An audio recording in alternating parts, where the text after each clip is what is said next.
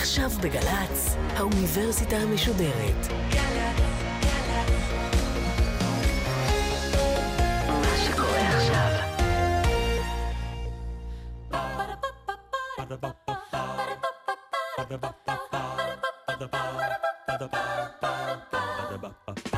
האוניברסיטה המשודרת מציגה מהים התיכון למזרח התיכון. ליעד מודריק ממפה את הבריתות במרחב, והפעם שיחה עם הפרופסור אבי בן צבי, מומחה לענייני ארצות הברית במחלקה ליחסים בינלאומיים באוניברסיטת חיפה, על ארצות הברית והמזרח התיכון.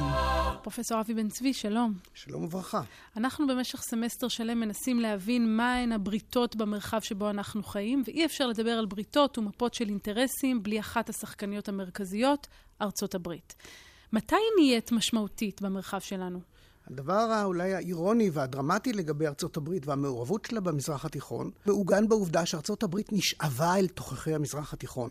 היא לא הייתה בגדר מעצמה אימפריאלית שיוזמת התערבות וחדירה ונגיסה במאחזים של כוחות אחרים. זה אתה אומר בניגוד לבריטניה וצרפת. בדיוק. היא למעשה יורשת את בריטניה וצרפת, והיא נכנסת למזרח התיכון כברירת מחדל. כחלק מהאילוץ לבלום את ברית המועצות, להכיל את ברית המועצות, למנוע מברית המועצות הזאת הזדמנויות לחדירה להרחבת אה, מרחב ההשפעה שלה, והיא נכנסת למזרח התיכון למעשה ולשולי המזרח התיכון בעקבות דוקטרינת טרומן, בעקבות ההחלטה הבריטית לסגת מיוון, ובעקבות הלחץ הסובייטי על טורקיה, וכמובן השיא הוא בעקבות עסקת הנשק הענקית שברית המועצות באמצעות צ'כוסלובקיה חותמת עם מצרים המהפכנית של נאצר בספטמבר 55. כלומר, אנחנו לא מעניינים את ארצות הברית יותר מדי. אנחנו מעניינים, אבל כנטל אסטרטגי מרכזי. כלומר, אנחנו בהחלט מעניינים, משום שהמשך היריבות והסכסוך הישראלי-ערבי בעידן שבו על כף המאזניים עומדת יציבותו של המזרח התיכון, האספקה הבלתי מופרעת של נפט מהמפרץ במחירים זולים דרך תעלת סואץ אל אירופה, שזה החמצן של אירופה. רגע, אני מבולבלת, אנחנו מדברים על עכשיו או על שנות החמישים? אנחנו מדברים על ראשית שנות החמישים, ולמעשה השאיפה האמריקנית לכונן בריתות הגנה אזוריות עם העולם הערבי, שבטבורן עמדה להיות, אמורה הייתה להיות ברית בגדד. כן. שני הקודקודים, קהיר ובגדד. כן. השאיפה הזאת הייתה נעוצה ברצון לבלום את ברית המועצות, להשלים את חזית הבלימה הרחבה, כלומר להשלים את נאט"ו, ובהקשר הזה ישראל הייתה מטרד. היא הייתה נטל, משום שכל עוד הסכסוך הישראלי-ערבי היה חמור והיה מיידי, הוא הקרין השפעה שלילית ביותר על היכולת של ארה"ב לגייס אל חיקה את העולם הערבי. כלומר, הימים, ימי המלחמה הקרה. ארה"ב רוצה בעצם להקים חיץ שיעצור את הסובייטים, את הרוסים, ואנחנו מפריעים לה ביכולת לעשות חיץ אחיד כזה. יותר מזה, כאשר uh, מזכיר המדינה האמריקני ג'ון פוסו דאלס מבקר במזרח התיכון ביקור היסטורי במאי 53, זה לא כמו היום שמזכיר המדינה האמריקאי מבקר בזירה 20 פעם, אלא אז היה ביקור מלכותי. והוא מצביע בפני מערכיו הערביים על הסכנה האדומה הקומוניסטית שמרחפת על שמיו של המזרח התיכון, והוא שומע אה, מוזיקה אחרת לחלוטין בכל בירה ערבית. הסכנה מבחינתנו היא מוחשית וקרובה הרבה יותר.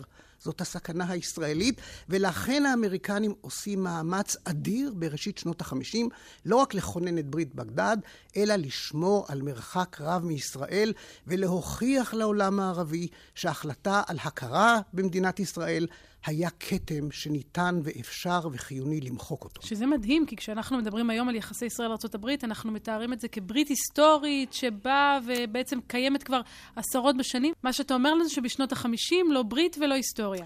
אני אומר, בשנות ה-50 צינה סגרירית נושבת uh, מוושינגטון, כאשר היחסים באמת המיוחדים, כלומר התחושה של קרבה תרבותית, שותפות בגורל, באתוס, בהיסטוריה, הדברים האלה מרחפים באוויר, בחלל החברתי-תרבותי של ארה"ב, של החברה האמריקנית, אבל לא מתנקזים למעלה, לוושינגטון, למקבלי ההחלטות, שרואים בישראל בהחלט מטרד אסטרטגי, מפעילים לחץ במישורים בלתי נגמרים ממש. אה, החל מכעס על מצעדי יום העצמאות בירושלים, כולל דרישה לוויתורים טריטוריאליים חד צדדיים ואני מדגיש, זה גבולות הארבעה ביוני כמובן, לפני 67, מחוות, ויתורים, אפילו דרישה להגביל מרצון את זרם העלייה היהודית לישראל פחות מעשור לאחר השואה. טוב, זה מרתק, ואנחנו נחזור לזה כשנעסוק באמת ספציפית ביחסי ישראל-ארצות הברית, אבל אני רוצה לחזור קודם למרחב כולו. אז אמרנו, האינטרס המרכזי של אה, ארצות הברית זה למנוע את uh, ההתפשטות הרוסית, או לעצור, לבלום את uh, רוסיה. תמיד נדמה שהאינטרס המרכזי של ארצות הברית הוא נפט. אני חושב שזה חובר ושזור באינטרס הנוסף של יציבות אזורית, משום שהיעדר יציבות או התפוצצותו של הסכסוך ישראלי-ערבי לממדים אלימים, הדבר הזה יכול להקרין לא רק על היציבות, אלא גם על הנפט. כלומר, זה יכול להביא לרדיקליזציה אזורית, אובדן שליטה, ברית המועצות תדוג במים עכורים, והתולדה עלולה להיות אפילו שהאזור ייגרף למלחמת העולם השלישית, כך שהאינטרס בנפט, הקריטי, כי הנפט היה חיוני לשיקומה של אירופה, תוכנית מרשל, כן. אבל הוא נשזר ונכרך במסכת רחבה של שיקולים גיאו-אסטרטגיים שחייבו ממשלים אמריקנים בראש ובראשונה, זה טרומן, לאחר מכן כמובן אייזנהאור, ליצור איזה ברית הגנה רחבה, דוגמת ברית בגדד שהייתה בעצם בגדר איזה לגו, כלומר מתחילים בקומה, אה, בקומה נמוכה, קומת מסד, בריתות אזוריות דו-צדדיות, פקיסטן, איראן, טורקיה, איראן, בריטניה, קבלן הביצוע, ובסופו של דבר החיבור האולטימטיבי שלעולם לא יושג בין קהיר לבין בגדד. שזה, עד כמה שארצות הברית תנסה, שני הקצוות האלה לא מצליחים להתחבר. מהסיבה הפשוטה שבאמת עד 58' עיראק הייתה, הייתי אומר, המבצר הפרו-מערבי, הפרו-בריטי האחרון, באמת משטר, אה, המשטר ההאשמי, פרו-מערבי באופן מובהק, ראש הממשלה נורי א-סעיד, אחרי הכל עיראק לא הוקמה על ידי הבריטים כן. במקור. אבל מצרים הפכה למהפכנית, אה, נאצר, היוזמות המהפכניות שלו והיומרה שלו למנהיגות התפיסה הפן-ערבית והלאומיות הערבית, שמה לאל את אותם כוחות במרכאות של ריאקציה, וכמובן, לאחר שהמשטר הזה, אה, העיראקי, הופל בצורה אלימה ביותר, אפילו במושגים של סדאם חוסיין, זה היה מאוד אלים, נסתם הגולל על החלום הזה לארגן את המזרח התיכון בחסות אמריקנית, אגב, חסות מבחוץ. הבריטים היו אמורים להיות לא רק המתווכים המוציאים לפועל, אבל ארה"ב תמכה בכל, בכל יהבה, בכל מאודה, אבל נשארה בחוץ. כן. משום שהיא לא רצתה להקרין דימוי שהיא חלק מאיזושהי שותפות שמדיפה ריח של ארומה של קולוניאליזם מהסוג הישן. כן. ולכן ארה"ב מנסה באמת ליצור את הבריתות האלה. הזכרת את ברית בגדד, אני קופצת עכשיו הרבה שנים קדימה לקואליציית המתונים. זה עוד ניסיון ליצור איזה סוג של חיבור בין אזורי. אבל לפני זה הייתי אומר, הדבר המרתק הוא, אולי הניסיון הדרמטי ביותר דווקא היה לכאורה יותר צנוע בתקופת קנדי, שכאן, לאחר שהכל כבר היה אבוד, מצרים כבר גלשה לרדיקליזציה ותמכה בתנועות, אה, נקרא לזה תנועות טרור או שחרור לאומי בכל רחבי הזירה, מעדן ועד, ועד לוב, כולל כמובן תמיכה ב-FLN באלג'יר נגד הצרפתים, ובכל זאת קנדי עושה מאמץ עילאי כדי להחזיר במרכאות את נאצר למוטב. כלומר, להניע אותו, לשכנע אותו, להמיר את המיקרופון, זה סמל הדיבור המתלהם, כן. הרטוריקה המתלהמת, בבולדוזר, כלומר בדחפור, סמל הפיתוח והקדמה, והמאמץ הוא להעניק, להציע למצרים גזר משמעותי, כמובן, בסגנון האמריקאי האולטימטיבי, סיוע כלכלי ואשראי. אה, לשלוש שנים מראש, בתקווה שזה ינתב את מצרים לאפיק של מתינות והתנתקות הדרגתית מברית המועצות, זה לא מסתייע. אז פה אני רוצה לשאול, כי אתה מדבר על מתינות מחד ועל התנתקות מברית המועצות מאידך, ותמיד נדמה שעם ארצות הברית יש איזשהו משחק בין הרצון להשליט את האידיאלים הליברליים שלה ברחבי העולם, מין תפיסה אידיאליסטית כזאת, שאנחנו מתערבים בעולם כדי להפוך אותו להיות יותר טוב, כי אנחנו השוטר הטוב של העולם, לבין תפיסה ראייה הרבה יותר צרה, שזה עניין אינטרסנטי, וזה משחקי כוחות בין ארצות הברית לבין רוסיה, וזה עסקאות נשק, וזה ניסיון להביא בסופו של דבר לטובת ארצות הברית, בלי קשר לאידיאלים של העולם המערבי. אני חושב שזאת תמצית הדילמה האמריקנית. אם אפשר לדבר על דילמה אמריקנית או על טרגדיה אמריקנית במזרח התיכון, היא מתמצה בדיוק בכך. למעשה, קנדי מגלם את זה אולי באופן מזוקק, גבישי, צלול, טהור ביותר. אתה יודע, אתה אומר את הדברים האלה, אני אומרת, בוא נשמע, נזכר רגע מי זו הדמות הזו של קנדי, ואז נחזור. We dare not forget today that the torch has been passed to a new generation of Americans proud of our ancient heritage, and unwilling to witness or permit of those human rights to which this nation has always been committed and to which we are committed today at home and around the world. אז שמענו, האיש הוא חולם, ואתה אומר, החלום הזה בא בהתנגשות גם עם האינטרס המיידי. כן, אבל יותר מזה, למעשה הוא חלום שהוא מעוגן בהקשר מאוד מאוד מערבי, כלומר החזון שהוא של מודרניזציה, ברוח החזון האמריקני. והנה מזרימים סכומי סיוע ענקיים למצרים על פני שלוש שנים. ובאה למשל משלחת של משרד האוצר האמריקני והבנק העולמי לבחון כיצד אה, דלתת הנילוס, כיצד מצרים הופכת באמת אה, מציאה לארץ מפותחת. ומוצאים שם אה, שברים שחורשים בסגנון תנכי את האדמה. כלומר, לא הייתה מודעות והבנה לכך ששותלים את הערכים ושותלים גם את הכלים בתוך סביבה שייקח לה אולי דורות להפנים ולהטמיע את הערכים האמריקניים, שיש קצב אחר וסגנון אחר, וזה גם לא מביא בהכרח למתינות מדינית. וגם uh, סוג של אימפריאליזם מתנשא, שאומר, נכון. אנחנו נלמד עכשיו את הפראים, איך צריך לחיות. נכון, וזה איזו אקסטרפולציה של רעיונות מערביים, שאתה שותל אותם בזירה אחרת לחלוטין, בלי תשתית דמוקרטית, בלי מוסדות, ומאוחר יותר כמובן נראה את זה גם בתפיסה של בוש הבן, שלמעשה מעריך שניתן לייצא את הדמוקרטיה לעיראק כמו שמייצאים קוקה קולה או פפסי קולה. מי לא ירצה בערכים דמוקרטיים? מי לא ירצה להזדהות איתם? כל מי שצריך להסיר את המכסה הזה של סיר הלחץ שנקרא סדאם חוסיין, ועיראק תפרח ולמעשה תהפוך לדמוקרטיה אה, מתקדמת. וזה גם מסביר את ההתלהבות האמריקנית הראשונית מהאביב הערבי. הנה, ניתן לנתב אותו הישר אל תוככי הדמוקרטיה המערבית. אתה מדבר על האביב הערבי, וזה מחזיר אותנו לימינו אנו. בוא נשמע את אובמה בנאום המפורסם שלו, נאום קהיר. I've come here to Cairo to seek a new beginning between the United States and Muslims around the world. One based on mutual interest and mutual respect. הנאום הזה היה נאום סנסציוני, אני חושבת, לכל המשתתפים במשחק הזה, גם במזרח התיכון וגם מחוצה לו. אכן, משום שאובמה כאן מושיט יד אה, למעשה לאסלאם, לא רק מושיט יד, אלא יוצא מגדרו כדי גם להתנצל וגם באמת להושיט יד רכה, מלטפת, הבה ונפתח דף חדש. אה, בעבר ביצענו שגיאות, מחדלים, טעויות, למשל בהקשר האיראני, כאשר התערבנו, בחשנו בפוליטיקה הפנימית, אה, תרמנו להדחתו של מוחמד מוסדק ב-53, שהלאים את שוק הנפט וכן הלאה. היום אנחנו פותחים דף חדש, אנחנו האמריקנים הטובים רוצים לעבוד איתכם, ואת הרדיקלים הקיצוניים אנחנו... אנחנו נמסגר, הם בשוליים של השוליים, נמזער אותם, אבל נעבוד איתכם ביחד. בסופו של דבר, האביב הערבי שטפח על פניו אה, זמן קצר אה, לאחר מכן, אה, בסופו של דבר הכניס את הדברים לפרספקטיבה. כלומר, עם כל ההתלהבות הראשונית של, של אובמה וצוותו מאותם רחשי לב, מאותה אליטה שבאמת חלמה על דמוקרטיזציה, התברר מהר מאוד שבהוויה המזרח-תיכונית, בלי תשתית מוסדית וארגונית והתנסות עם דמוקרטיה בסגנון המערבי, גם בחירות uh, שמתנהלות באופן יחסית תקין, אינן בהכרח ערובה או תרופת קסם שמביאה את החברה הפלורליסטית ומשחק דמוקרטי לפי כל הנורמות המערביות. נהפוך הוא. אתה חוזר ומדבר כל הזמן בשיח של אידיאלים, ואני, אולי כי הורגלתי לצפות בהרבה סדרות טלוויזיה שמציגות רק את הנכלוליות של הפוליטיקה האמריקנית, שואלת איפה האינטרס הקטן, איפה הריאל פוליטיק, זה זאת, לא קיים? אז זאת הנקודה המרכזית. קודם כל, אני בעצמי, בהכשרתי ובהשכלתי, אני תלמיד האסכולה הריאל פוליטיק פר אקסלנס.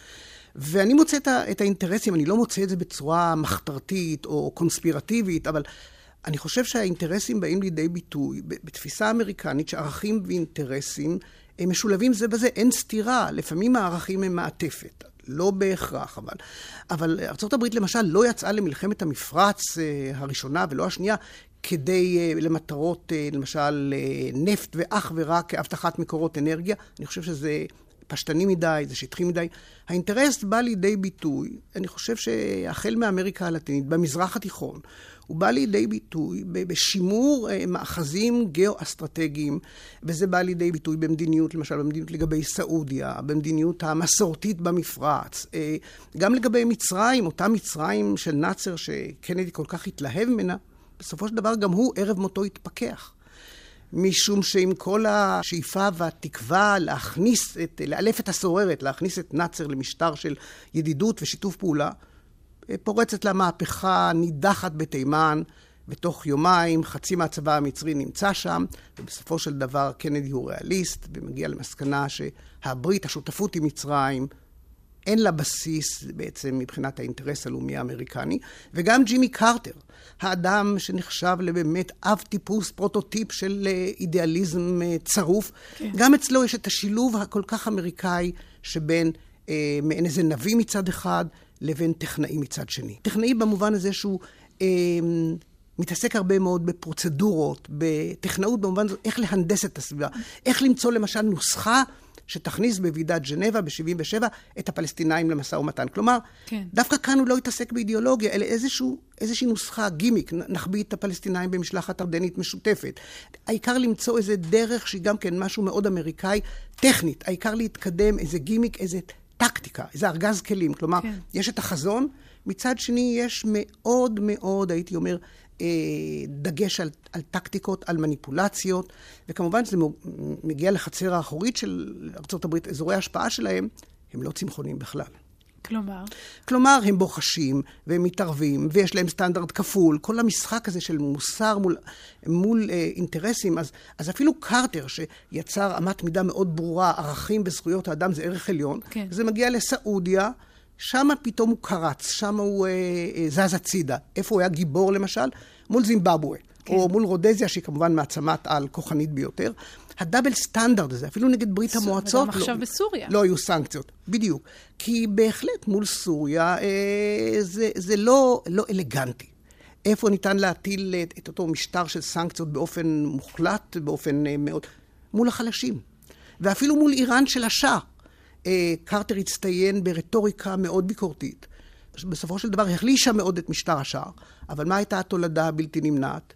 משטר האייתולות. כן.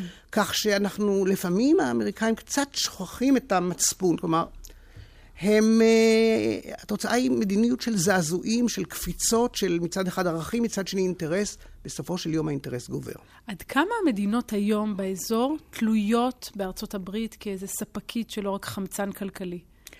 הייתי אומר, בעיקר היום דווקא זה איזה תמיכה, הייתי אומר, זה, זה תמיכה צבאית, למשל, מדינות המפרץ מול האיומים השיעים מסביב, אבל הייתי אומר, בעיקר הקרנת עוצמה מנהיגותית של מעצמת העל. מעל הכל, החולשה של ארצות הברית בעידן אובמה היא מול בעלות הברית המסורתיות, לא מדבר על ישראל, אבל בעולם הערבי, מצרים, סעודיה והמפרציות. כלומר, הן היו זקוקות יותר מכל דבר אחר לאיזושהי הקרנת עוצמה. אנחנו איתכם, נחישות. כן. כלומר, ובאמת אותה הימנעות מפעולה אפילו סמלית מול סוריה, כאשר סוריה השתמשה בנשק כימי בצורה, בצורה מסיבית.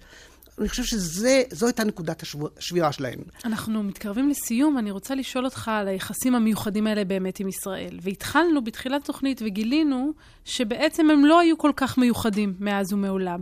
מי זה שמביא את השינוי? קנדי? הדבר המעניין הוא שבאמת, להערכתי, קנדי קוטף את הפירות.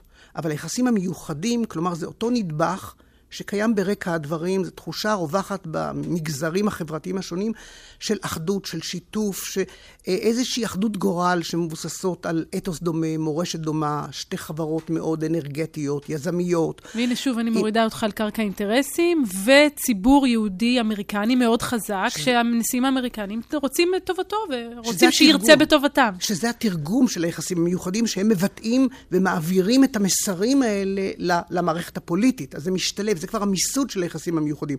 היחסים המיוחדים בעיקרם, תחושה של למשל יש דמיון וסימטריה, למשל, בין הניסיון האמריקני בכיבוש המערב, לבין הניסיון הישראלי בהפרחת השממה, זה נשמע מאוד קלישאתי, אבל ברמת האתוס, זה שתי קבוצות של מיעוטים כן. שיוצרות חברות מהגרים דינמיות, אה, דמוקרטיות, מתמודדות עם אתגרים.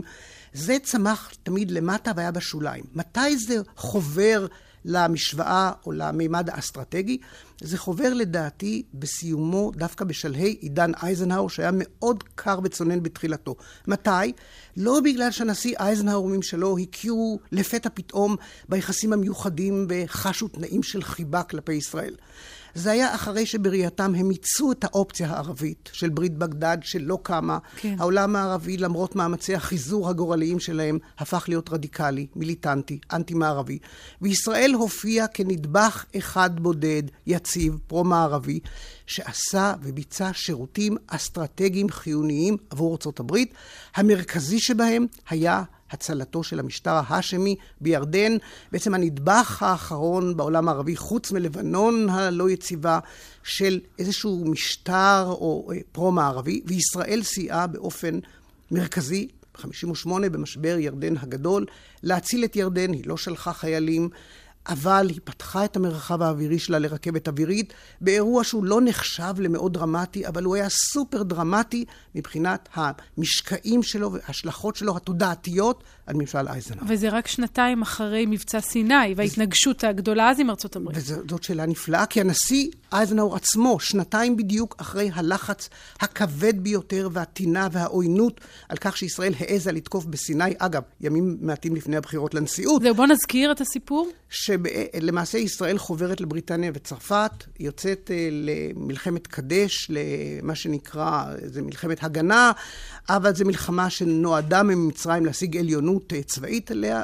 למעשה אה, ישראל כובשת בקלות רבה את סיני. מלכות ה... ישראל השלישית. כן, אבל באותו יום שבן גוריון מכריז בכנסת על מלכות ישראל השלישית, הוא מקבל איגרת הבוטה ביותר שאני מכיר בהיסטוריה הדיפלומטית, של מנהיג ברית המועצות בולגנין, שמאיים על ישראל לא פחות מאשר בשואה גרעינית. ישראל מתחילה לסגת, אבל היא נכנסת למסלול של עימות קשה וחריף, כמובן עם הסובייטים, אבל גם עם האמריקנים, שחששו מהסלמה ורצו באמת בכל, בכל מאודם להוכיח למצרים שהם לא שותפים למה שכונה לאחר מכן הקנוניה. בסופו של דבר ישראל אה, נסוגה מסיני בלי שמקבלת אה, שום תמורה חוץ מערבויות מאוד מאוד מימיות. אבל שנתיים לאחר מכן, אותו נשיא אייזנהאואר, שרתח על ישראל, בישיבת המועצה לביטחון לאומי, אומר, זה אירוני שאך לפני שנתיים הסתכלנו על ישראל כעל נטל אסטרטגי ועל איום ליציבות. היום אני מציע שאנחנו נשתית את האסטרטגיה המזרח-תיכונית שלנו על ישראל בבחינת הגורם היחיד שמסוגל לרוצץ את ראש הנחש, קרי נאצר. היא הוכיחה את הנכסיות האסטרטגית שלה במספר אה, מכלולים, בראש ובראשונה ההגנה על ירדן, שום מדינה ערבית לא הייתה מוכנה להשתתף בה, כן. במבצע, וכאן ישראל פתחה את המרחב האווירי, למרות שהיה לחץ סובייטי, לחץ של מפ"ם וכן הלאה, וכאן נפתח בעצם הצוהר למה שקנדי לאחר מכן ימצא תשתית גם ממשלית, בירוקרטית, שניתן יהיה להפוך אותה לברית אמריקנית ישראלית, וקנדי היה דג קר. אבל הוא למעשה הוביל את הברית צעד אחד קדימה, כי כבר הסביבה הייתה בשלה לכך, ועסקת הנשק המתקדמת הראשונה, עסקת ההוקים, נחתמה בימיו בספטמבר 62. ואז בעצם ארה"ב הופכת להיות לידידתנו הגדולה ביותר. וגם לספקית הנשק, לבת בריתנו, במרחב האסטרטגי, לא רק זה, זה עולם מעניין, המופ... שידידות תמיד הולכת עם נשק, כנראה, במזרח התיכון. כנראה שזה אינטרס תלוי בדבר, אין מה לעשות. לא אינטרס, ידידות תלויה בדבר, אין כן. מה לעשות. ואתה באמת רואה עדיין איזה סוג של, כשמדברים היום בארצות הברית על הידידות המיוחדת הזאת, שחורגת מגבולות הנתניהו-אובמה היום, נתניהו-אובמה מחר, יש שם משהו איתן כזה, או שכמו שבשנתיים, ב-56-58 זה התהפך, אנחנו יכולים לראות התהפכות גם עתידית. טוב, החדשות הטובות הן שמאז באמת אה, שלהי שנות ה-60 וראשית שנות ה...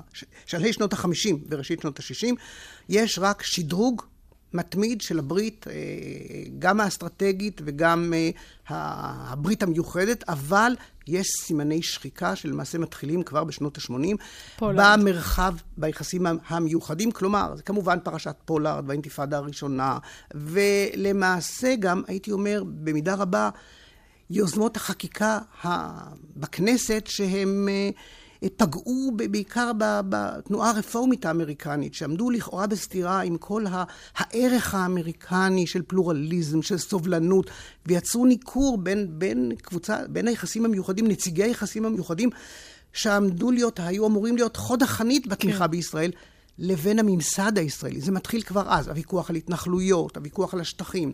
וגם אולי היום מה שקורה, הניכור ההולך וגובר של אה, פלחים לפח, לפחות בחברה האמריקנית, כלומר, תוצאה של נישואי תערובת בהיקפים עצומים, 60 אחוז עד 60 אחוז למעשה, ויותר התרחקות מישראל. כלומר, האתוס של פעם, אה, מדינה קטנה ומוקפת אויבים, אה, החלוציות, הגשמה. צריך להמיר את זה אולי באיזה שהם תכנים נוספים וחדשים שיסבירו את, את, ה, את חיבור לא רק האינטרסים, אלא שותפות הגורל.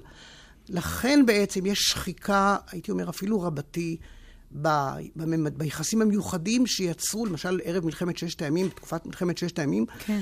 אה, חיבור אינסטינקטיבי, אוטומטית, אלף מתנדבים שבאים, כן. אה, הזדהות גורפת של כל הפלגים בציבור היהודי עם ישראל. היום זה נחלש ונחלש בצורה משמעותית. אז בואו נקבע לשוחח כאן בעוד 20-30 שנה, נראה אם אנחנו מצליחים להחיות את הברית הישנה או שהשחיקה תימשך. פרופסור בן צבי, תודה רבה לך. תודה רבה לך, אני אשמח לחזור. ותודה רבה גם לאלמה רותם ואביגיל קוש על העריכה וההפקה, אופירה יעקב על הביצוע הטכני, ותודה גם לאוניברסיטת תל אביב שאירחה את ההקלטה שלנו היום. אנחנו מסיימים.